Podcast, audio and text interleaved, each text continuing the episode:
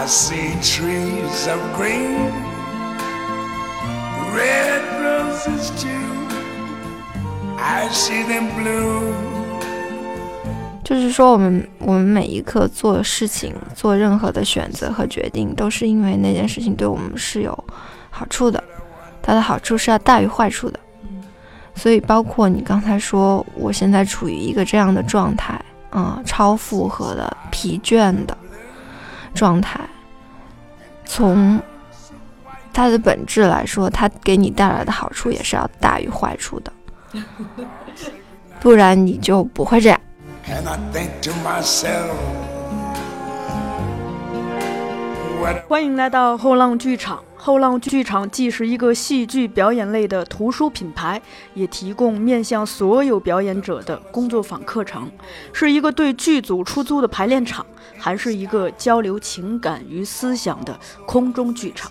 我们畅聊与艺术有关的一切，最终指向每个人的日常生活。shaking hands. 大家好，欢迎来到后浪剧场，我是小树。眼看着二零一九年就要结束了，回顾这一年，后浪剧场一共是办了十五次工作坊。嗯，这一点在是我们在去年这个时候并不曾想到的。这些表演工作坊有的收费，有的免费，有关于身体的，有关于意识的，还有关于创作构思的。我经常在想，在忙碌的生活中，大家还愿意花大量的时间和精力来投注到学习上，其实本身就是一件令人感动的事情。而学习本身也的确可以滋养学习者，这一点，我们本期的嘉宾罗罗或许就是一个很好的例子。罗罗呢是今年参加了后浪剧场五次表演工作坊的老学员，他是我们的老朋友。本期节目录制之后，他给我发来了一段很长的录音，像一张有声的明信片，分享了他这大半年来的很多思考。这些思考非常富有启发，所以在征得罗罗本人的同意之后，在这里我们也希望可以简单的和大家分享一下。罗罗觉得我们的课程整体上可以分为两类，一类偏向于艺术疗愈，或者至少是有着明显的疗愈功效的，比如丁一腾的工作坊和李浩老师的工作坊；另一类呢偏向于艺术创作，比如说王申的俄罗斯戏剧工作坊，再比如王梦凡或者是邵思凡的工作坊。呃，偏向于戏剧疗愈的可能。更适用于普通大众，而偏向于艺术创作的，可能更适用于想要搞艺术创作的人。嗯，但其实在我看来，这些课程几乎都兼具这两种功能，只是疗愈和创作二者的比重各有不同。偏艺术创作的课可能更适用于想当演员或者导演的人，而偏艺术疗愈的课几乎同时适用于创作者和普罗大众。我们的学员里，除了有很多从事艺术创作、想要从课上学到知识和技术的人之外，其实还有很多人只是纯粹好奇，只是想体验。只是想尝试着锻炼锻炼自己，比如锻炼一下当众讲话的能力，或者是与人沟通的能力，尝试着更加的了解自己，也更能安放那些经常紧张的身体和心。这是因为大多数人在成长过程中，似乎总也避免不了这样那样被评价的压力。这些压力可能来自家长、老师、领导，或者是同学、同事，甚至是那些不太相关的周围的人。于是，当被评价、被否定，甚至被误解的遭遇一次又一次的发生之后，人就容易像刺猬或者乌龟一样的条件反射，要不是让自己变得更锋利，没有办法好好说话，要通过这样来避免自己受到伤害，要不就是龟缩到自己的世界里，拒绝沟通。从此，我们无法再被那些总是评价或否定我们的人真正看见。于是，我们经常会看到，生活中有很多的人，小的时候还蹦蹦跳跳、爱说爱唱，长大了却慢慢的不爱说话，不愿意说话，或者不能好好说话。患上了失语症，而作为群居动物的我们，其实终究还是需要面对周遭的环境，也面对自己的内心，需要学会和世界相处，也学会自处。我们终究需要被认同和接纳，哪怕这种认同和接纳。只是来自于我们自己心底的一个微小的声音，嗯，而我们请到的老师们的责任心之一，恰恰表现在他们经常不去评判什么，也会提醒大家不要自我评判，大家可以只是感受，只是接受，只是接纳。老师通过这种方式为大家营造一个安全的环境，让大家真正的放松下来，从而专注于当下，专注于眼前所做的事情，进而唤醒内心最直觉的感受，并鼓励大家勇敢的去表达自己真正的想法、真正的感受、真正的思考，不要给自己。带镣铐，也不要轻易的受到外界的干扰和影响。于是这一年来，当我们从一位又一位同学那里获知，大家本来，呃，来的时候可能是想学演技的，却意外的获得了疗愈的功效之后，我们总会忍不住为这些个体的细微变化而兴奋。因为他的的确确开始改变一个人的心，开始改变他们的思维方式和行为方式，让一个活生生的人在游戏的过程中获得不被评判的安全感，也获得一种彼此信赖的关系，进而，在日后的团体生活或者是未知的人际关系中，让人变得更有安全感，也更自信一点。而这些，或许是不少人在长大后的很长时间都不曾有过的体验。罗罗也注意到了我们的 slogan，说我们聊与艺术有关的一切，最终指向的却是每个人的日常生活。其实这些对于我们的工作坊课程也是一样。虽然艺术创作是连接老师和同学们的最初的出发点，大家也是为了艺术创作而来到这里，但我们的发心其实更希望最终可以解决人自身的问题。因为无论创作者还是观赏者，我们首先是一个长期浸泡在日常生活中的人，一个需要解需要解决身心分离的撕裂感。也需要经常和自己待在一起的人。这些对人的改变或许是微小的、缓慢的，但它不影响它是珍贵的、有生命的。因为改变一旦发生，便会有其持久的发酵作用。这一点或许便是我们所追求的后浪剧场的特色吧。非常感谢罗罗用心的分享。也非常感谢大家耐心的聆听。如果您对这些课程感兴趣，一月份呢，我们还会有两个工作坊等着大家。一个是一月三号到五号的第二期镜前表演课，另一个是一月十号到十二号的第九期李浩表演工作坊。两个课都发生在五六日。相比之下，镜前课可能对。想要在镜前创作的人帮助更大一些，而李浩老师的课则明显的属于疗愈功效更大的那一类。好了，那咱们就赶紧进入本期节目的正题吧。您听到这期节目的时候，二零一九年应该就即将结束了。呃，今天我在表演课上还在想，二零一九年我们竟然办了十四期工作坊，不同类型的。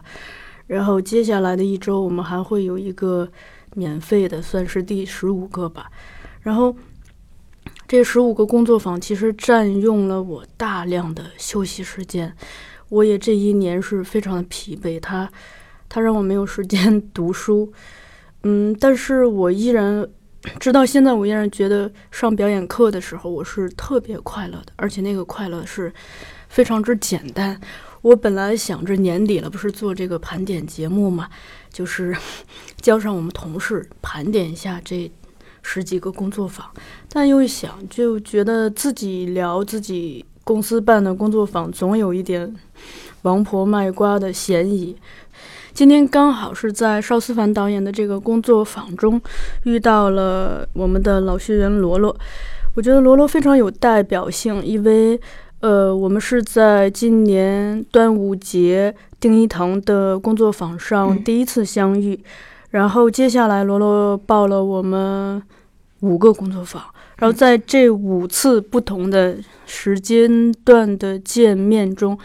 我是真的是肉眼可见的看到了罗罗的变化，就是感觉整个人一点从一个一开始一个龟缩的那种向内收缩的状态，一点一点打开，然后直到越来目光越来越坚定，然后气场越来越强大，而且后来得知罗罗开始出道，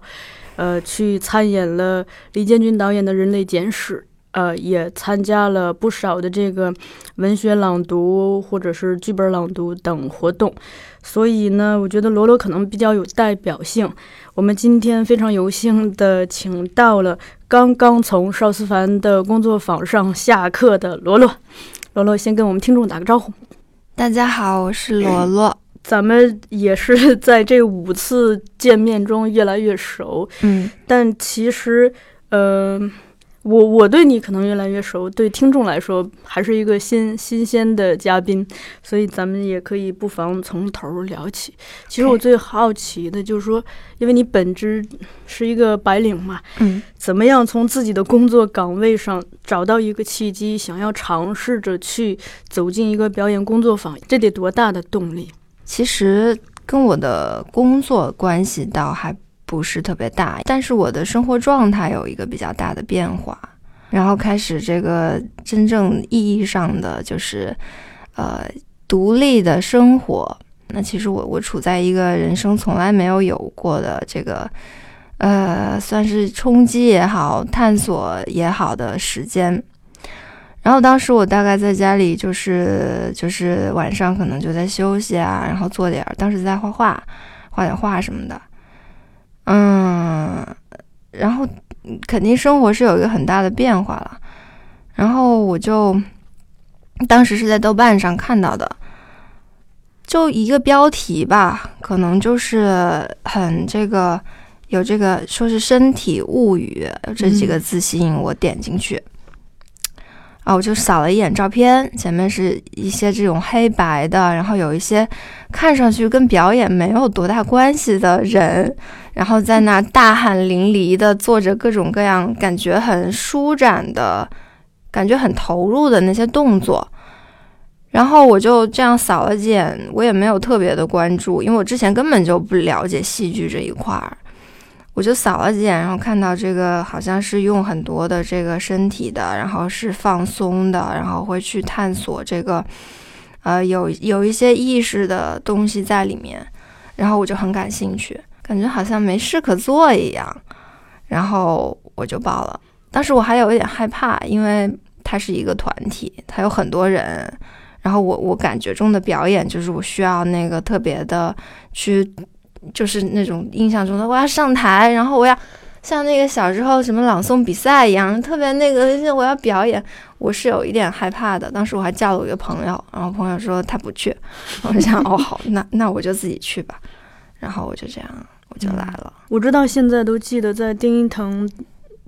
的那个工作坊上第一次见你，因为我们的课上的第一个环节就是自我介绍嘛。嗯呃，自我介绍，丁老师选让大家选一个动作来自我介绍，你选的那个动作也依然是收缩性的，嗯，是吧？？自己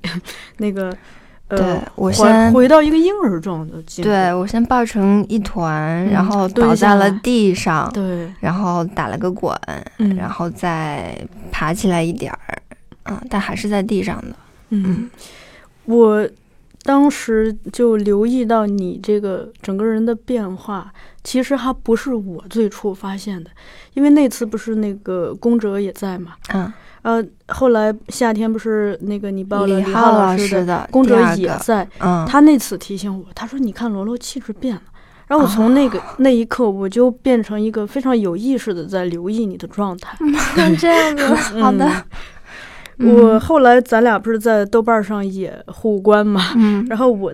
我这是很久之后的事情了，但是在嗯。豆瓣上，当我去翻看你的你的嗯东西的时候，我才发现，哇，原来丁一腾那次给你的这个好像触动还蛮大的。哦，非常大，对，嗯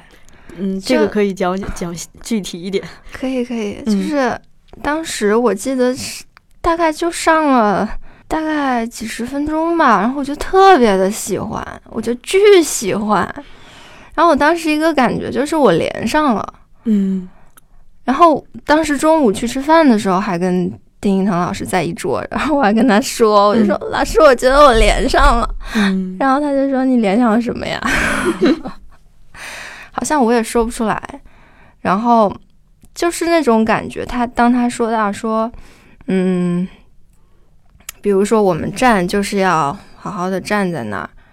然后不要乱动。说你站的时候，你是有一个有一个气场在的，你是一个那样的姿势存在着，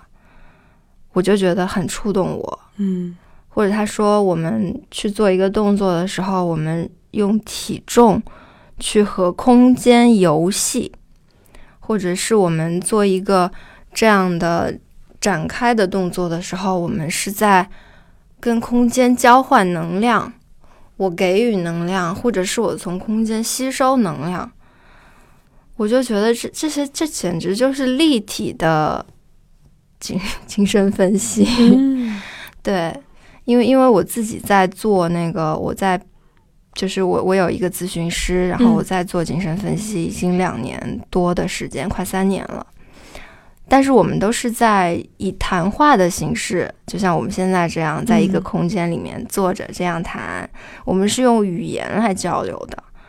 但是当时在工作坊上，我就感觉我是整个人是立体的，我第一嗯次感觉到了我的身体。我我不仅是用谈话了，我用到了我的身体，然后再看到其他的存在，或者说去跟空间有一个能量的交换，啊、或者是这个我的意识也在我的身体上。我为什么要做这个动作？为什么我站我站的时候，我为什么要手乱动什么的？嗯我就觉得很有意思，就把我了解到的那些心理学的知识全部都用到了这个身体上。嗯然后我就觉得好像我我活过来了，嗯，之前我是没有感觉到过我的身体的，我就是一颗脑袋，然后整天在那儿走来走去，然后想嗯事情，我我我没有意识到过我的身体，但是，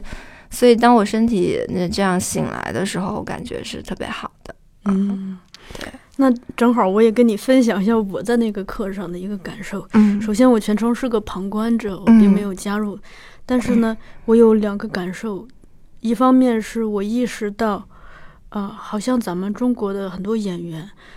嗯，我们都比较重视台词，大过重视身体。哦，因为你台词好不好，好像一个普通的市民，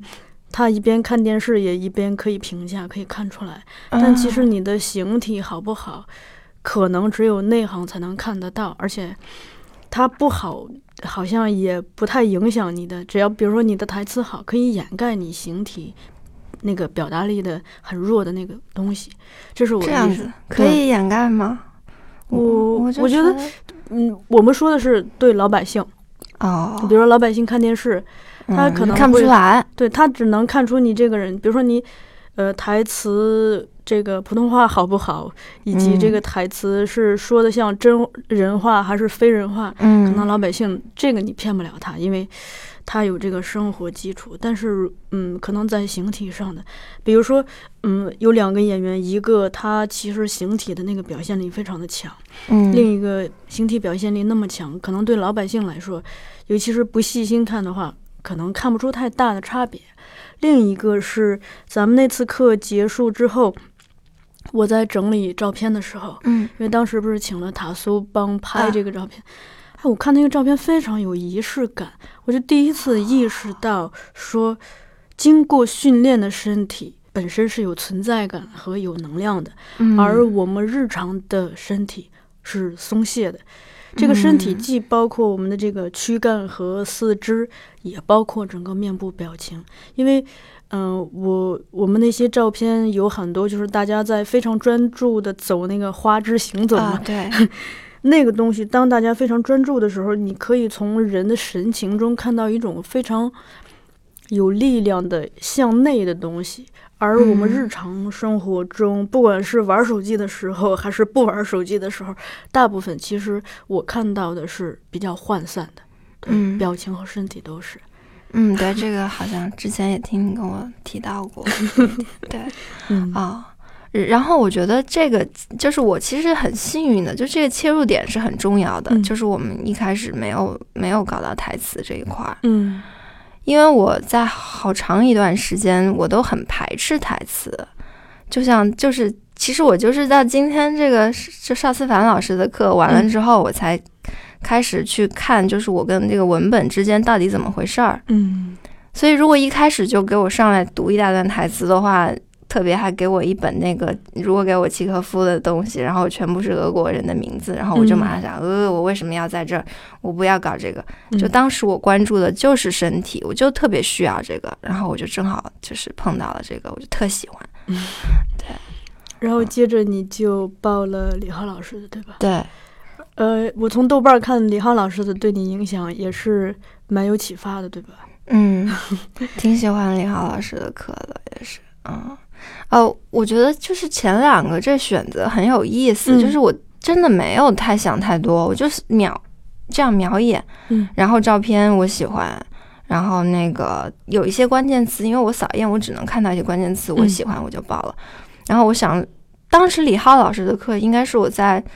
我我在上丁一腾老师的课还是谁，就是可能我看到了有人说他上过，然后我看到一个介绍，我当时马上就说哦我要报，嗯。虽然当时那个时间还有两个月好像，他的关键词应该是就是放放松和专注，然后还有这个不带评判的觉知，然后我觉得这太棒了，不带评判的觉知就是每一个咨询师在 在咨询室里做的事情。嗯然后放松和专注我也非常的喜欢，我觉得又像一个这种疗愈式的啊、就有一点类似于，包括我在上这这一次工作坊的时候，我我觉得有一点类似于按摩吧，精神按摩。对，但它是精神性的，同时它又是有主动性的。啊，就相当于我我我参加了一个三天的这种 精神和灵魂的 SPA，、嗯。然后就是很很舒服，所以我要去。就是我也没有想我要学什么，我就是要去舒服一下，嗯。就是这样子，嗯，然后我就报了，李老师这边虽然有很多这个身体上的训练，我觉得嗯。可能他他更善于在让在思想上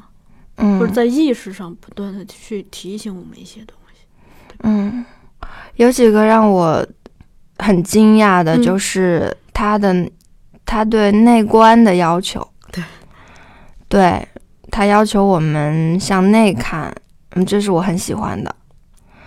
嗯，也有非常多的我感觉很像我在咨询室做的那些东西的时刻，比如说当时让我们所有人坐在一个桌子，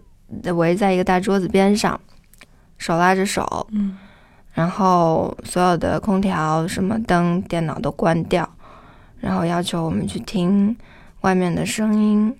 房间的声音。每次听到一个声音，大家要说出来。嗯，然后说你此刻的感受。有人说我觉得我肩膀很疼，然后有的人说觉得右边那个人手很很热。这就是这些，就是其实把我们的注意力从从那个很远的地方拉回来，拉回到当下，在发生一些什么啊？然后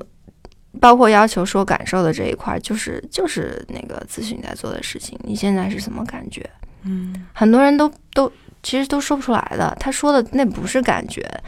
全是概念啊，一些概念或者是有什么在发生，但是他离自己。离自己回到内心的那个感觉还是有很大的距离的。就当时我在听的，啊，就是就是说，那你的感觉其实就是你的情绪嘛。嗯嗯，其实其实其实我们所有的情绪，我们自己心里都有的，可能比如说有五十种。但是我平时因为我可能因为我从来不去看，或者是有些东西太重了，我受不了，那我就跟它隔开了，所以我就感觉不到，我可能只能感觉到十种。那如果我只能感觉到十种的话，我也只能演十种，对吧？那你剩下那四十种怎么办？嗯，就是就这个就很触动我。当时下课我还去问他来着，我说那个是李浩老师，你是你是懂心理咨询吗？还是怎么样子？为什么这么专业？嗯，然后他说这个是，嗯，他从那个国外的一个工作坊借鉴过来的。然后他说他有在关注喜剧治疗。呃，对，喜剧治疗，或者是跟别人合作的，有一些这样的，嗯，有一些探索。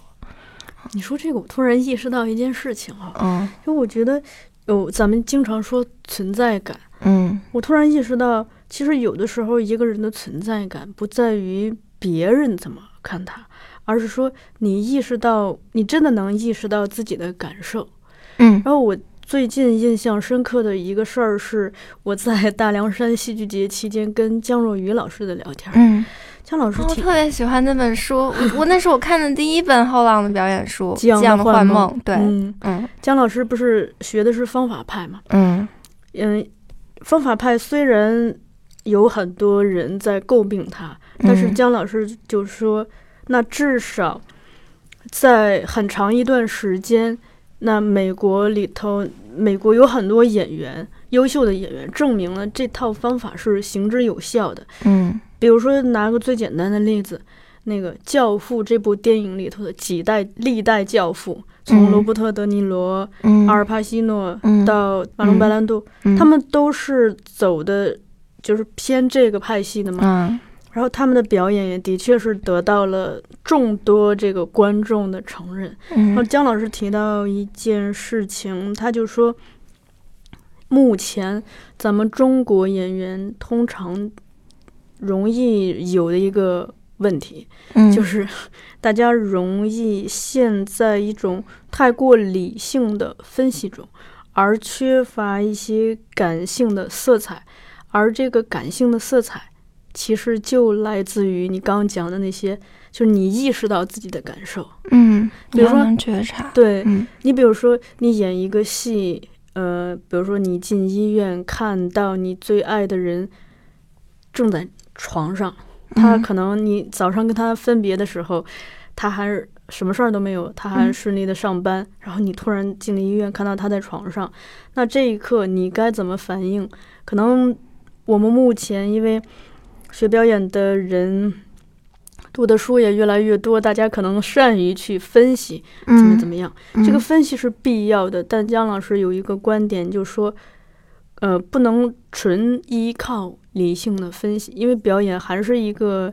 有非常多感性色彩的东西。这个时候，你整个感性的那种。觉知就非常的能让你的表演不那么干巴巴，非常的富有那种更人性的色彩。比如说，什么叫做理性的分析呢？就你比如说，他有的人他会分析，那我进这个医院，他全是逻辑嘛。我我进这个医院，他是哦，他是我最爱的人，那我应该怎么反应？他全是这种逻辑性的分析。嗯，他姜老师就提到一个说。我们一些主观的感受是可以帮到这部分表演的，比如说，你就想象你在去医院的过程中，比如说医院走廊里消毒水水的味道啊，医院的电梯那种冷冰冰的嗯，那种金属质感，，嗯。以及医院的那个墙围墙嗯非常冷的那种色彩，啊。呃，甚至那个医院的走廊里可能站着挤满了人，对挤满了人，嗯。就这些东西，嗯。视觉的、触觉的、嗯。嗅觉的，嗯，无所，有的这些东西嗯。给你的，当你这些东西想象的越具体，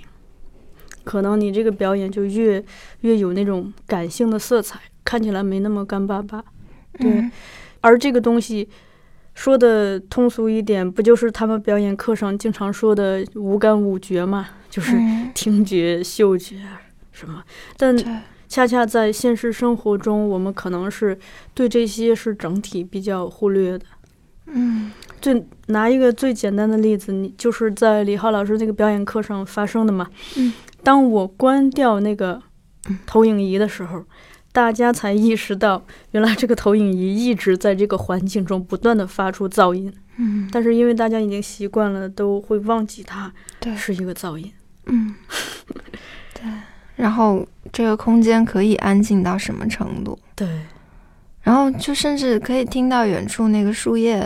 沙沙的声音，之前嗯根本就没想到这一点，嗯，没有意识到外面还有这些东西。也是因为这个课，我就意识到，咱们现在经常听说，就很多人，比如说工作过劳、过劳病或者过劳死。嗯就我其实一直在琢磨这个问题，嗯，因为我觉得，但凡身体不舒服了，应该会不断的给我们发信号。。对，但是如果我们这个接收信号的这个信号嗯弱了，接收不到，或者是接收的太忽略了什么，嗯对他可能就会越来问题越来越严重。对，嗯，所以你最近 有没有？我最近很累。嗯，嗯，对，对我之前看到你说很累，嗯，不停的在提醒自己也是。嗯，一定要做些什么吧，嗯，就是现在最需要的是睡觉，休息，睡嗯觉，对，嗯，嗯，休息以及不被打扰的宁静。嗯，对，我之前看到你发的那些，感觉真的挺辛苦的。对，嗯但但的确是上课的时候真的是很快乐。哦我有一个问题，嗯就是我我看到你在那儿边上旁听嘛，然后嗯我我就想象，如果我自己在旁听，我就会觉得我很想加入。嗯，你你你有这样的感觉吗？还是就是你旁听就很快乐？还是你也想跟我们一起训练什么的？呃，我我是这样子的，嗯。就有的时候角色决定你的所思所想，因为我的嗯。角色是一个工作人员，嗯。如果我自己也 加入进去，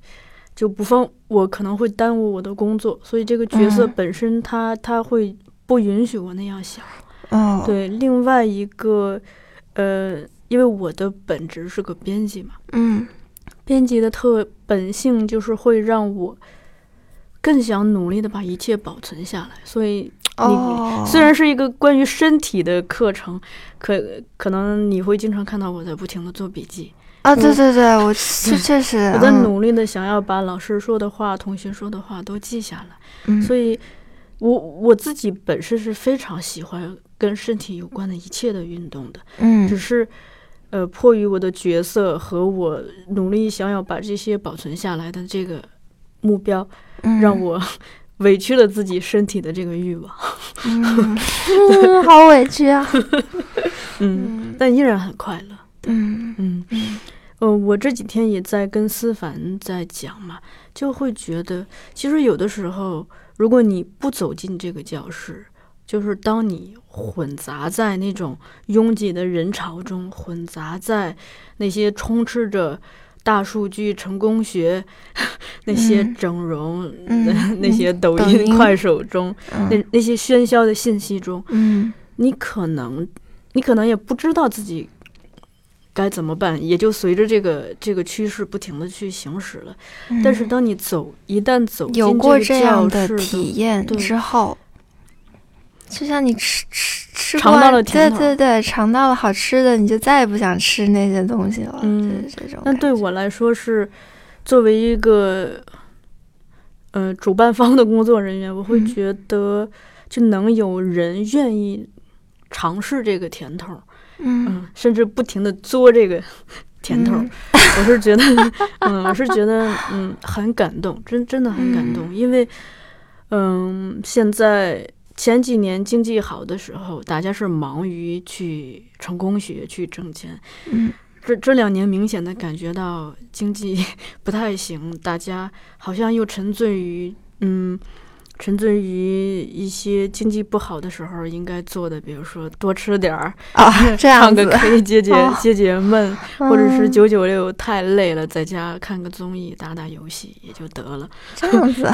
对所以在这种在这种大环境下，就当我看到大家走进来，去去还想要努力的想要学习也好，感受也好，嗯。探索也好，嗯我自己真的是很感动。思凡也说他特别的感动，他说嗯至少证明这样子的人还存在，没有灭绝，啊 就这类人没有灭绝。嗯，嗯对他看起来是有一些辛苦的，嗯但是就比如对我来说，这样反而是比较舒服的。嗯我我印象很深的就是有一次我去上海上了一个就是欧丁剧团的老师过来的一个很很很短的工作坊，然后那个就是也也没有什么语言，每天八点钟开始，八点到可能快九点有一个小时的时间，嗯。都是他满面笑容、非常快乐的带着我们在热身，然后他会放他喜欢的音乐，是一些南美的音乐。然后就是从那个时候开始，这大概是十月份的事情，我就觉得我每天这样开始一天实在是太好了。嗯我之前的那种早上醒来根本就不叫醒来，迷迷糊我人醒来了，嗯但是我的身体没有醒来。但是就是这样一嗯短短的一个热身，我就觉得我整个人都好像都就身体真的醒来了，然后我的肩膀也哎，我原来我还有肩膀呀，然后啊、我肩膀今天感觉怎么样啊？然后包括嗯他热身动作，就是很多就是就拍一拍呀，摸一摸啊，哎，我的手今天手我们又是新的一天了，你好，嗯然后脖子这感觉怎么样？后脑勺关注一下背部，嗯就是好像跟自己打一个招呼这种感觉，嗯就特别好。然后就从那之后，我就觉得这是感觉实在太好了，所以我我每天都要这样，所以每天都会，就基本上每天都会，就是说我要去。就醒来之后，我还要去再放用运动的方式再去，或者是加上意识，嗯去放松一下身体，然后跟身体有一个连接什么的。所以就上这个思凡老师的工作坊，然后他不是每天那个每次开始的时候都要给大家用意识去放松和唤醒一下嗯身体嘛。昨天我还跟班上一个同学聊，就是就是这是我每天都在做的事情。然后可能听起来会觉得有一点奇怪，就是或者觉得呃累不累，每天这样会觉得有点多余。但是我现在就已经是我这样做明明比较舒服呀，啊、这这真的这真的是特别特别就是我喜特别喜欢，然后也让我感觉好的一件事情，所以我就会去做。我会觉得这个跟李浩老师每次在上课前让大家花，三五分钟让自己先彻底的静下来，对对对，然后再进入一个工作状态，嗯把把身外的一切的思绪杂念全部排在门外，这个很像。对对对，其实是一个正式开始某种工作的一个仪式感。嗯嗯，对我也我我当时也问过李浩老师，嗯他说他是参考了那个瑜伽里面嗯的一些东西，然后用这个来开始。对，但这个也恰恰是对照了我们的现实，就是可能在工作中，我们经常是，嗯，很难做到真正的醒来，或者是真正的专注放松。就我嗯拿我自己举一个反面的例子，因为我我的工作是真的越来越忙，我经常就是活的也不知道每天是星期几，也也不知道。那个是几点了。下班的时候发现早上 晾的水一口还没有喝，就这种状态。嗯，我就想，就这种盲目的去忙碌，嗯是会让人，嗯，就比如说我可能中午有的时候我会给自己努力的想让自己午休，但是只要一闭上眼，就是接下来下午要处理的那十几十几二十件事儿就全跑出来了。于是对于是，我不停的睁开眼，在我的小本儿上记下第一件、第二件、第三件，等把这几件事全部的记完，基本上要不就是午休时间已经结束了，下午开始上班了，要不嗯。就是当我发现有这么多事儿的时要做的时候，已息经不想再休息了，就开始去做了。哎，这个也是，嗯，我自己也是自我的自我批评和自我鞭策一下。对哦，这样子啊，嗯，而且我相信我们生活中一定不乏我这样子的人，比如我们的主编就是这样子的人，他比我还惨。我们电影这边的主编，啊他经常是晚上下班的，他发现昨天下班的咖啡杯还没有洗，哦也就证明他今天一天没有喝水。但是我我现在我要，我现在要跟你说一个、一个观点，嗯，就是说，嗯，就是说我们我们每一刻做事情、做任何的选择和决定，都是因为那件事情对我们是有好处的，它的好处是要大于坏处的。嗯所以，包括你刚才说，我现在处于一个这样的状态，啊、超负荷的、疲倦的状态，从它的本质来说，它给你带来的好处也是要大于坏处的，不然你就不会这样。嗯，嗯可能是吧。反正你像我们这个节目，大部分其实有很多都是我真的是我的业余时间录的，比如嗯现在。嗯 嗯，对我知道。嗯嗯可能也是因为我的确是很真的很很很关心这个节目，嗯也希望它嗯，可以更好。对、嗯我现在已经不是自己在主动的策划选题了，就是 会有很多人要来找你，来找我，所以我哦是那很棒。对这个节目也是被已经越来到越到了被嗯推着走的那个。嗯，我现在就开始努力的学习拒绝，哦对，因为档期排不哦上，太棒了，太并没有那么多棒了。档期。嗯天呐，那我这一期还是你主动约我的，好那个开心。这种重要的 话题还是要主动约的。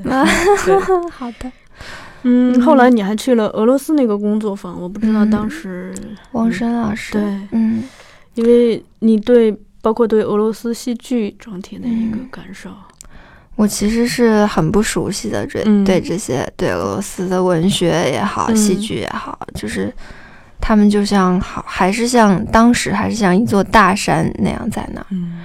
然后我感兴趣的就是这样两个很年轻的戏剧人的状态。其实嗯我很好奇，就是他们这个丽塔和汪生老师他们是一个什么什么样的，是什么样的人呢？就我就很嗯好奇这个东西。然后就是他们还是嗯一对这个大家很羡慕的异国呃情侣，对对对，然后我又又更加好奇了。嗯然后我也看到了上面有对肢体和声音的一些训练，那个嗯是我感兴趣的。我记得当时第二天课的时候，我们大概就花了一天的时间都在练习发声，嗯整个上午都在那儿就是动身体，嗯各种各样的动作去放松也好，去。去感受那个紧张也好，然后一直到中午快下课的时候，还是下午上课的时候，我们才开始真正的那个嗓嗓子声音才发出来。然后我、那应该是我第一次体验到，就是我可以不用费力的，然后有那么大的声音。我我我我知道，就是演员都是有很大的声音。我在李浩老师的那个嗯课上，我已经发现了，就是李浩老师声音很大，嗯，然后他也不用喊，就是很不费劲儿的就可以发出很很很亮的对，声音很洪亮、很很有力量的的声音。那是我第一次发现，然后。然后汪生老师的课是我第一次体验到，就是原来经过这么多的准备，对，原来我也可以，然后我也不是叫出来的，我就是嗯可以，因为我们是一点一点探索的，先是发一些呃元音、辅音，嗯甚至很多都没有声音，我们是在体验那个气流怎么从嘴唇出来，嗯各种各样的方式，打嘟呀，然后吹气呀，什么吹羽毛啊什么的。然后到我，我觉得这就是一个很很自然的过程。到最后那个声音出来的时候，就已经很大了。嗯嗯，然后我都很不习惯，我我有这么大 声音吗？我都没我我从来没有听见过我那样的声音，所以这个也也很震撼。我那次跟你一样，因为我之嗯前也是尝试过想要发大声的说话，嗯结果我发现你越努力，你那个嗓子挤得越紧，然后那个声音反而被卡住，而嗯非常的干，而且对嗓声带伤害非常的大。然后上完他们这个课，我就发现，其实当你掌握了发声的原理，其实就是气流冲冲击一个可以震动的一个东西。声带，对，嗯然后当你发现了这个原理，然后第一次意识到，哦，原来自己的声音可以那么亮感觉以这样可以穿过墙壁穿出去那种感觉。嗯，特别好，有一种解放的感觉，嗯，也但是也没有什么戏剧性，就是原来我生来就可以，对。哦，真好，嗯，还有一个是我我在他们那儿学的，现在还在用，嗯，哎就是那那个打嘟和这个啊。脸部。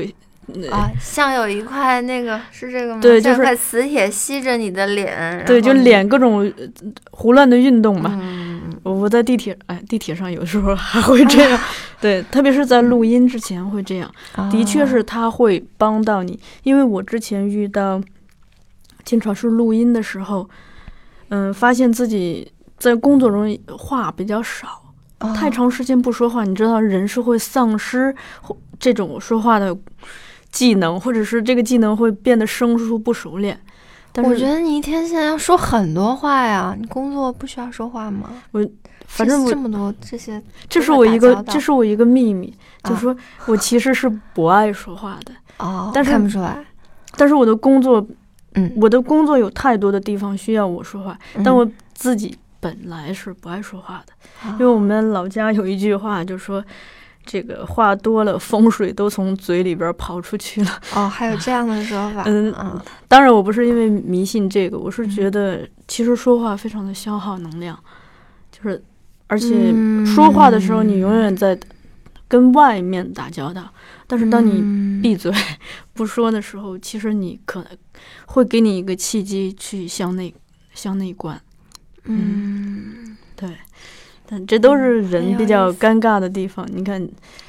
哪里哪里尴尬了？就一个一个其实并不想说话的人，恰恰从事了了一个，处处需要说话的工作。嗯，那你现在享受这个吗？就是我在录音的录节目，录音跟日常的说话不一样，日常的说话有很多都是废话，啊，录音是真正的交流。至少、至少我在录音的过程中，大部分都是有效的交流嘛。嗯，所以你是享受的这个过对程，而且我找到了在这个过程中的快乐、来享受我说话的快乐、这这个说，话和倾听的快乐，嗯那种交流碰撞。嗯，确实是 嗯录音就一定是很高质量的说话，嗯，嗯，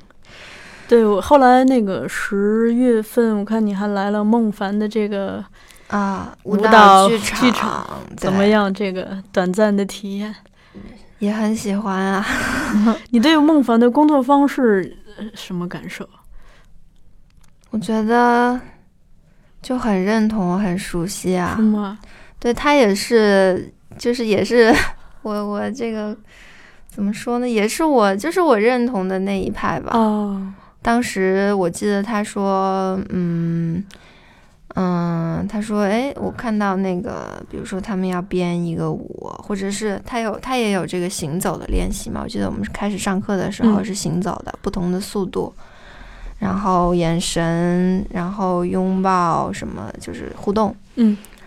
他有说，他说我看到大家在走，我就会想，他为什么要这样走？他为什么是这么这么走的，或者那么那么走的？他他跟人拥抱的时候，他为什么是这个姿势，不是那个姿势？然后我就是一个为什么大王啊，然后我就觉得嗯太好了，这又是我喜欢的啊，对，就很认同。然后包括嗯，后来他让我们做一个练习，就是展示自己身体的一个部位。嗯我觉得那个也很有意思，就是这是我之前从来没有没有去没有想过或者是体体验过的，就是我们把身体的一个部位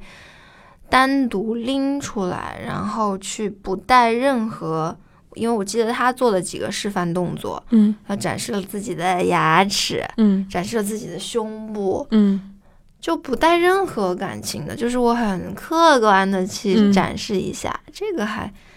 这个还真真挺触动我的，我觉得很有嗯意思。其实还是不带评判。对，不带评判，很客观的，就是嗯你你要表演这个客观，你首先得自己不带评判。比如说我去展示我的胸部，那那我首先就会评判我为嗯，对？吧？我一开始我就想，啊，为什么要展示我胸部？不好意思吧什么的，嗯然后马上这个就变了。对嗯，你说这个不带评判，我特别有感触。这个也是我在近一两年的过程中跟李浩老师交流的时候，他经常提及的啊。他就嗯，他也是在观察生活中的人嘛，他会觉得，比如说，你看小孩儿的话，其实大部分小孩儿都特别爱表达，特别爱表现自己，对吧？但是我们长大了以后，就这种人越来越少，就就只剩下那些，要不就是非常有勇气的，要不就是，呃，说的那个什么一点儿，就是有可能别人会觉得他有点二，或者是就比较大条，他不太在意别人的目光。嗯但凡是一个敏感的人，好像大家都会把自己缩起来、收收起来，去尽量的不表现。反正你们表现吧，我在这儿看就很安全。嗯他也在分析这个过程，就嗯觉得其实是因为一定是在成长的路上，就要不自我评判，嗯要不就是被别人评判。总之，就是时刻好像有你总觉得是警察对在在头看着你，警察，对，嗯，所以然后你就很多事情就不做了。我觉得对，这就叫一个什么的丧失呢？就是，对，这这这也是精神分析里的一个内容，嗯。就是我们都坐在这儿，我们俩就我们俩，嗯。但我们头脑里可能有一大堆警察，我这个不该说，那个不该说，那这个警嗯察是从哪儿来的呢？对，因为因为现场我们并没有警察，所以它其实是一定是属于我们自己的。嗯那可能是成长的路上，比如说权威嗯，给的，老师、家长，对，或者是小时候一些同伴，就是我我们从小，其实我们作为人，我们有很强的被接纳的需求。对，然后如果我们在做自己的时候不被接纳，其实不被接纳就是一种评判，你这样不嗯对或者什么，我们就把那一部分藏起来了。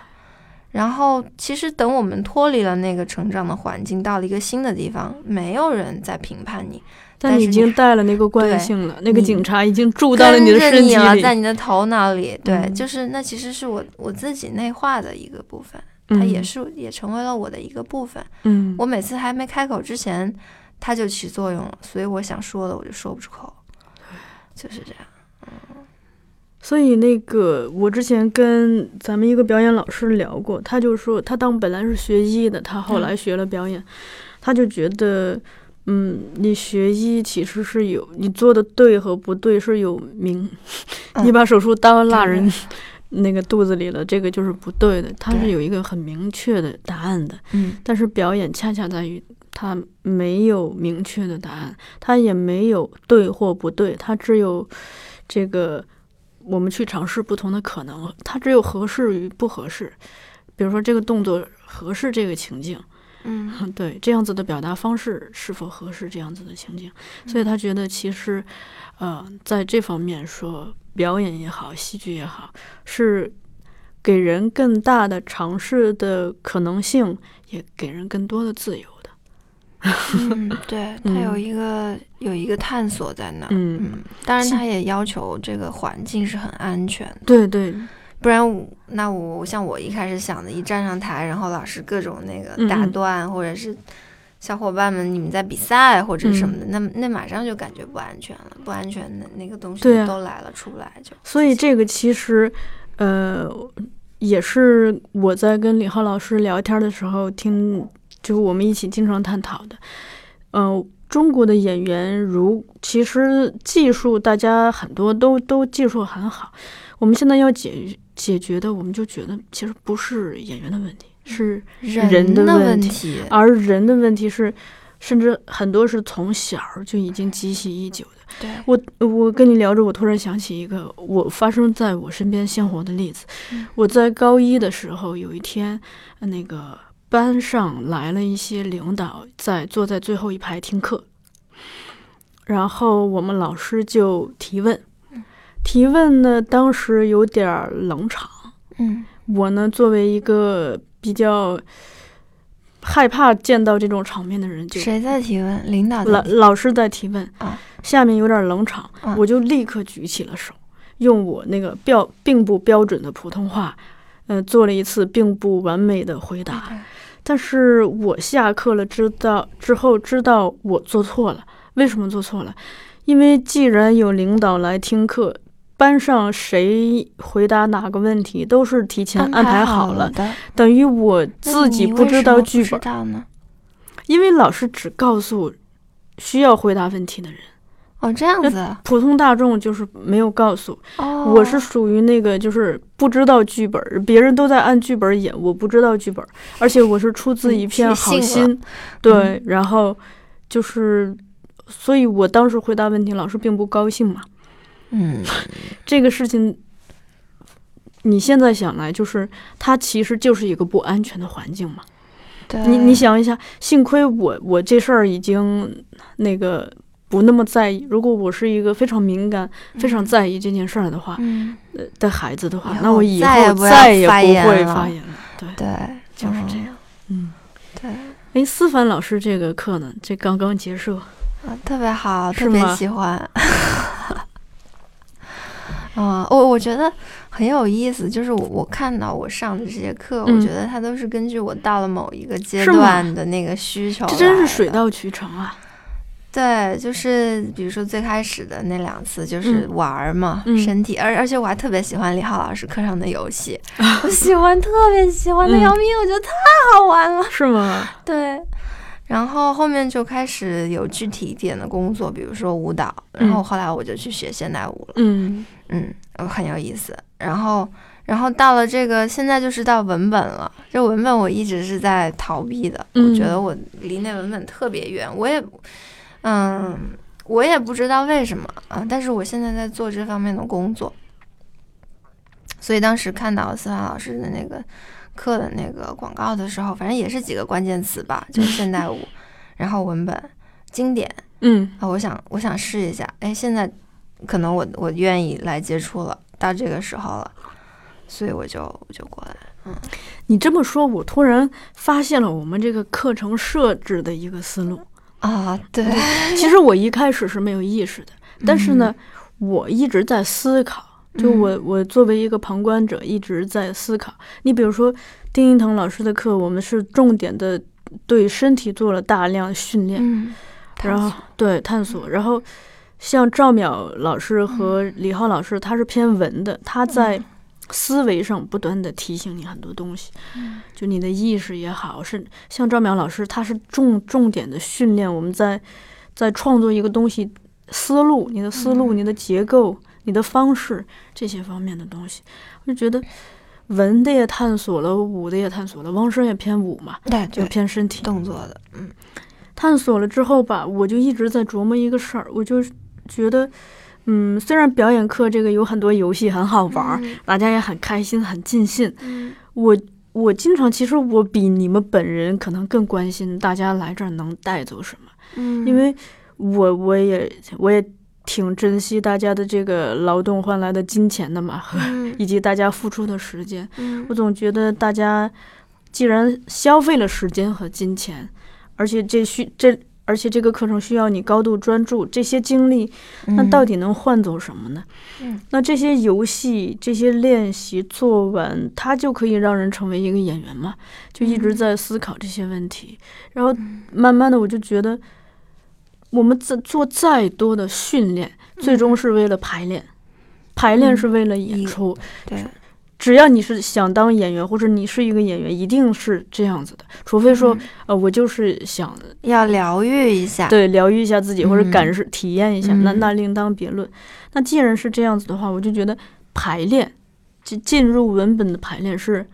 非常必要的一步，它是连接训练日常的训练和最终的演出的一座桥梁。嗯，而这个是可能是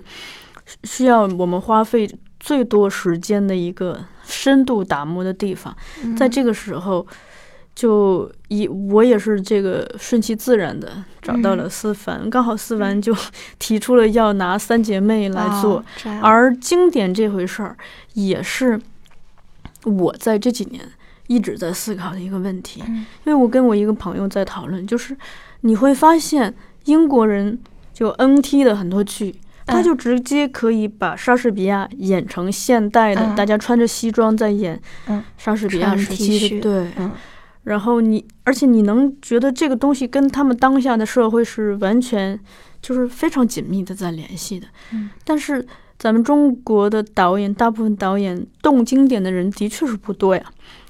我们现在肉眼所见的每年的大量的青年导演的创作，大部分都是原创的剧本嘛，就是新的剧本，对吧？嗯。然后就动经典的很少。你像仁义会动经典，嗯。但他是就是又是那种把经典捧那么高的那么一种，是总是在试图复原那种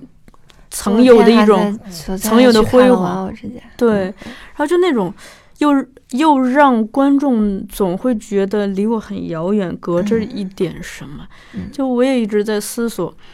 经典既然叫经典，它一定在某种意义上有着超越时代的对对对人们生活的一种预见性。嗯今天中午跟思凡聊，他就觉得，他说，你看契诃夫那些剧本，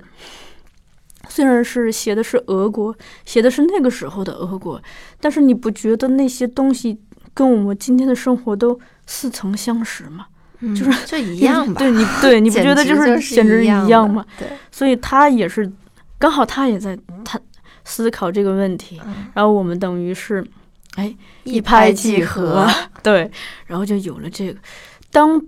而且我这次看他，就是他通过一个具体的文本，嗯我们在不停的挖这个剧本，不停的排练一个又一个片段。嗯这个时候你会觉得那些表演课上用到的练习游戏。你知道它的指向性，你知道它是用来练你的什么的，而不是说大家玩儿玩儿好开心的，然后回家了，第二天什么都忘了。嗯 嗯，呃，接下来我想聊一下那个 你的第一次见，第一次啊，在台上见观众的经历对上台经历，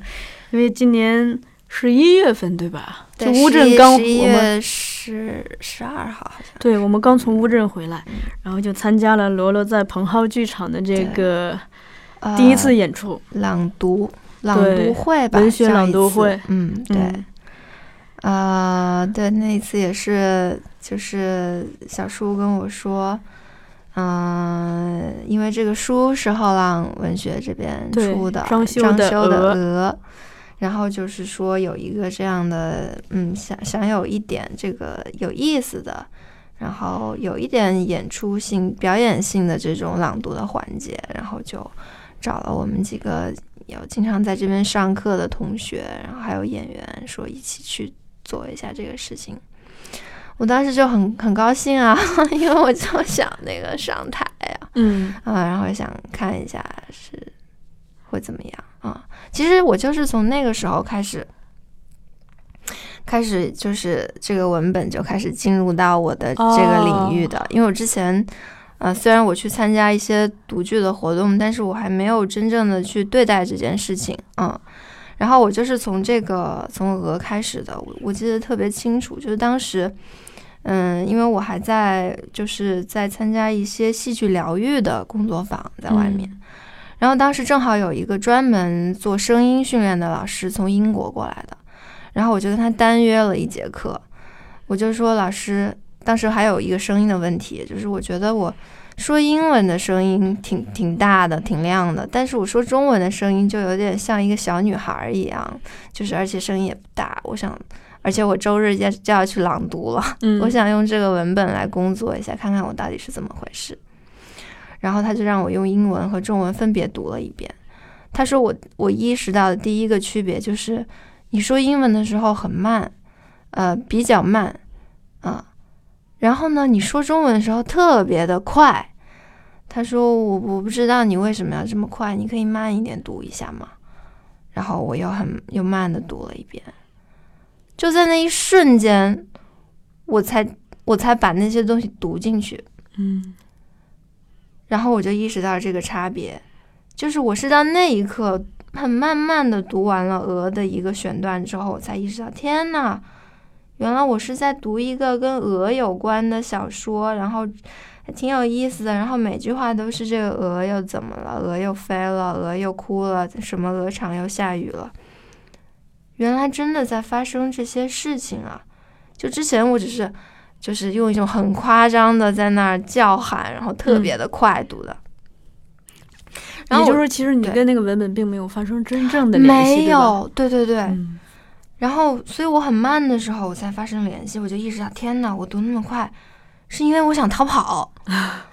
这个摆在我面前，我我想跑，嗯还不是因为它是因为它是一个这样的内容，是一个文本，不管它是什么文本，然后摆在我面前让我读，我就想跑，嗯我想跑得远远的。我知道那个很慢的读，我才我才开始哦，原来这是一个关于鹅的故事哦，怎么怎么怎么，然后我就意识到这个我我跟文本这个关系有点问题嗯。啊、不是因为它是任何的内容，而是我对这些文字摆在我面前，我就有点有点问题，我必须跟我的咨询师进行一些分析的工作，看看我到底怎么了，跟这个嗯。从那个时候开始留意这一块儿的，所以这跟就包括我们在上课的时候探讨，就今天下课之前我说的那个，嗯。也是也是很就是很神奇的差别，因为契诃夫的一段话摆在我面前，它也是汉字组成的，很非常的客观，它可能就是一百个汉字。那我们同学写的字条，它也是一百个汉字，为什么我契诃夫的一摆在我面前，我就觉得，哎，好远，离我好远，我不要，讨厌什么俄罗斯的名字，明明是玛莎，为什么要读成玛莎？然后 那是好名字好长，我不要。但是同学们写的这个感受，我就觉得，嗯，很好奇它是什么，然后看一下，然后很很很就是很自然的把它读出来，也很享受这个过程。所以这个中间一定是我自己出了什么问题，嗯对吧？因为文字其实是一样的，那那我到底怎么了？这就是对，所以我今天提出这个，然后我我我觉得这个对比对我来说实在是太好了，太有用了。这我让我知道，我其实我跟文本可以是很近的。嗯嗯你说到这个文本，我有一个就是也从李浩老师那儿听来的例子，想跟你分享。嗯就之前那个英国的战马不是要在中国演嘛，嗯，然后他们在国家国家话剧院那边排练，嗯排练的时候，李浩老师全程几乎全程在，他就跟嗯。培训演员的这帮外国老师聊天儿，他就问说：“你觉得我们中国的演员怎么样？”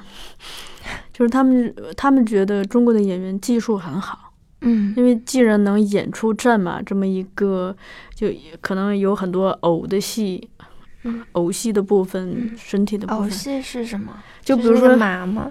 马需要好多个人演，啊，然后里头有一些鹅呀什么的，呃，动物吗？对哦。就是呃，你需要用手手操操操控，对。就是你说的偶戏是吧？对，然后他就那些老师就觉得我们中国的演员技术很好，但是嗯。他们就发现了一个问题，他说嗯。中国的很多演员一直在演他们并没有体验到的东西，嗯，就是说他只是比如说。就就跟咱们课上一样，他看到文本写着说“我是一个有理想的人”，嗯他可能就用朗诵腔把这句话 对读出来了。嗯他并没有真正的体验到说，哎，我这个理想到底是什么？这个理想对我有多重要等等。嗯然后李浩老师也是从，呃，反正他也一直在思考一个事情，我就觉得跟这这次，呃，邵思凡的这个课很像，他就觉得。演员在台上也好，镜头前也好，有存在感的方式之一，就是你要能找到角色跟你的联系，或者这个剧本跟你的联系。你演的不只是这个角色本人，他一定是跟你有关系的。他哪怕是一个被人大家所谓的反派，或者是哪怕只是一个很小的配角，他一定是有一些他的表达、他的行为方方式、他的逻辑是能唤起你的内在体验的。嗯这个这个刚好在大凉山期间，我跟江若愚老师也讨论过。他在那个讲座中，他提到，他说嗯，演员作为一个人，他在表演的时候没有办法脱离他自己这个本体，嗯。你的身体和你的意识，嗯，它都是一个客观的存在，你不能假装自己不存在，去非要演别人。嗯。就是我们是可以进入这个文本的规定情境，嗯，但是一定是你在演，你真的进入了，对，所以你你自己的感受、你自己的内在经验、你的体验是非常重要的，嗯。不然的话，那就谁演都不一样了。嗯嗯，还要有那个能力去进入。嗯。比如说我刚才说的那些抗拒，嗯。如果我没有意识到这些抗拒，我就就死活的进不去，或者是有一些情绪我真的不愿意去体验的，嗯。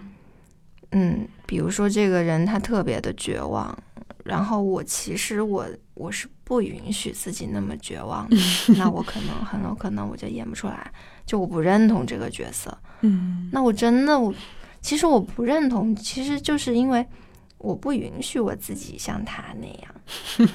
对，这其实也是一种评判，对吧？嗯？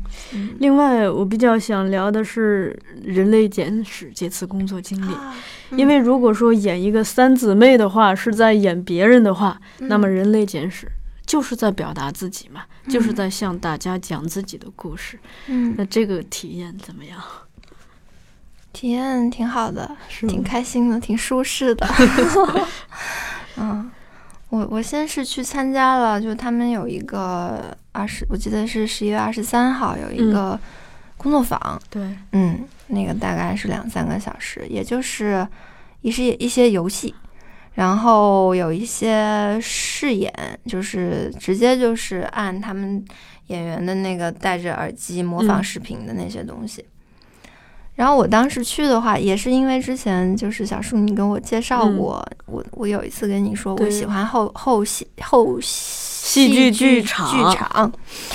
然后你就给我推荐了王梦凡和李李建建军军导演啊、嗯然后我就记住了。那孟凡的那个后来的体验课我也去去了，然后他的包括他的那个戏戏呃，就是那个舞舞蹈剧场的那个我也去看了啊、嗯在中间剧场啊，他们都在中间剧场。然后李建军导演的这个我也后来我也关注了，嗯，之前他们去乌镇之前招过演员，然后我也投过简历，然后、嗯但是没有人理我。啊然后这一次北京就是他们有一天发了一个公众号，然后说还想招几个演员。我觉得应该是我反应的速度特别快，你知道吗？就是可能我刚好看到那个推送，然后我马上就是回家马上就投，然后过了大概半个小时，马上就加我微信说那个来，嗯因为后来他们的反馈说是实在报名的人太太多了，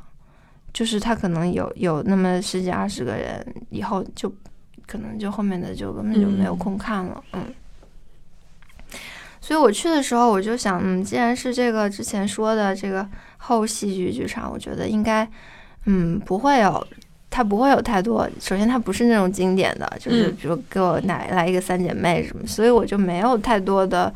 心理上的压力，就是我就觉得那应该是我喜欢的吧。然后看了一下那些介绍，觉得嗯，好像就是素人，然后讲自己的故事啊什么的，我觉得 OK OK。然后我当时我去的时候，我就我觉得感觉挺好的呀，然后也没有任何人评判我什么的，反正就是玩儿啊，然后戴上耳机，那个模仿视频其实也是玩儿，就是金刚、模仿金刚的那个样子什么的。嗯就挺好玩的。然后后来就是我回家的地铁上就跟我说那个可以，然后过来排练演出什么的，特别高兴。嗯、然后后来就去就去排练了。然后我我为什么说这个过程很舒适呢？嗯就是因为当时当时去的时候，然后李建军导演也说，就是希望大家能享受这个过程，因为大家都是素人演员，基本上，然后嗯都是。因为想尝试，或者是因为喜欢才过来的，所以，然后他希望大家都能享受这个过程。然后，我我觉得他也真的做了很多的努力，就是让大家来享受这个过程，包括安全感的的这个嗯积累吧。就是他他也没有，反正是我我是没有听到什么评判，嗯没有说你这个不对，你不好，没有。包括我，我觉得我他给我的指导都，嗯，挺少的，嗯，就是嗯，基本上没有说你这不对或不好什么的，就直接就是要不就是对嗯表达内容的一些改动，就说哎这句不要吧，然后嗯试一下这样吧。然后我记得当时，嗯，我在那儿就是在那儿试的时候，然后呃，因为对自己的要讲的内容还不是特别的熟悉，然后我就老盯着那个下面的那个电电视屏幕看，我就不太看观众。嗯然后他就直接坐到那个观众席上去，然后他就说：“嗯，那你现在往我们我们这边看吧，跟观众说吧。”然后我就这样，就是边说边往那边看。结果一看他，他就嗯，竖大拇指竖，大竖大拇指，然后我就觉得还特别，就是不是演的，你知道吗？不是像我现在这样在笑着，就是嗯，就是很很认真的。然后我觉得、天呐，我这么好吗？嗯，然后对，我也觉得嗯，好像就是就瞬间就是，因为我没有感受到过那个当那儿坐满观众的时候嗯会是怎么样的，我也没有演过，我也不知道观众到底会有些什么反应。但是就是那一下，我觉得嗯，好像我敢往那边看了，我可以的，啊，就是就是还包括他还有这个请这个做接触即兴的老师来给大家放松啊，包括我们每每次演出之前都是大量的放松。你看都是这样，啊，全部都是这样嗯。啊，就是几几小时几小时的在那儿，就是呃，大家这个察觉自己的身体啊，然后察觉别人的身体、别人的存在，然后去感受我们大家是是一个整体，然后是很和谐的。因为这次来了五个新的演员，然后要嗯快速的这个，融入，对他们也要接纳我们，我们要容纳他们。对，像他说，像一团面和一团面一样重新活在一起，对，重新活在一起，然后是很舒服的流动啊什么的。包括我们在做完那个接触即兴的时候，他说我我很喜欢看到现在大家的身体这样嗯依偎在一起，然后嗯轻轻的摇摆，像是有一阵风吹过竹林。什么？所以，所以我觉得嗯很好。这个导演追求的也是我在追求的，所以这个没有任何的让我不舒服，所以我觉得就就很很享受这个过程。嗯。嗯，那在正式演出之后呢？因为那个时候观众席坐的嗯可不只是李导演了，是嗯真真实实的观众。我觉得还行，还就是观众有不不同的反应，我看到了，嗯。有的人一直在微笑，然后有的人没什么表情，然后也有的人就是不太那个不太爽的，看上去。那我觉得，嗯，反正对我来说还好，嗯，没有什么关系，就是其实我们就在玩嘛，嗯。我们在玩，那我我管你那个 看的不爽，我我也不知道你到底怎么想的，反正我也不认识你，你也不认识我，嗯你也可以不喜欢，反正我我这个，反正我挺投入的，挺享受的就可以了。嗯，呃，然后我接着听到了罗罗的好消息，就是一月份要去丹麦，对吧？嗯，去丹麦参加欧丁剧团他们自己的工作坊，嗯，是二十一天的这个。哇，那你嗯得请假吧？哦，我有年假和春节啊，啊，这好。刚好在这个时间用起来。嗯所以你看，等于是夏天的时候种了一颗种子，嗯，然后不断的在长，就在这短对短暂的半年中，不对对对断的长对。然后已经开始出道，啊，对，已经出道了。小叔叔，今天这个节目就是我出道的，天下，对出道。的证明。对，而且其实更让我开心的是，嗯，看到越来越有越来越多的人主动来找你，找你，啊，对，找你去出演他们的作品。对，哦，嗯对，我觉得好像就是我还真挺开心的，就感觉嗯好像挺顺的。对，就是水到渠成一。对对，一切好神奇，觉得，嗯对，嗯所以大家感兴趣的话，可以去看一下。二零一九年，罗罗就这么繁忙的、繁忙而哦快乐的度过了。我认识了后浪，遇见了后浪，遇见了自己，还遇见了好多的志同道嗯合的朋友，对，嗯觉得很开心。嗯，二零二零年马上就来了，嗯不知道它会是什么样的，嗯但是但愿我们都能跟自己的心和身体待在一起，嗯但愿我们都能享受自己的当下。嗯，最后请罗罗给我们分享一首片尾曲吧。推荐一首 Haley Reinhardt 的版本的《Can't Help Falling in Love》，这是一首老歌，然后他唱的版本我特别喜欢。对，好的，谢谢罗罗，谢谢小期待，谢谢后浪，期待以后还有机会可以邀请你过来。好谢谢。嗯，好的，好，拜拜。拜拜。Oh, shall I stay? Would it be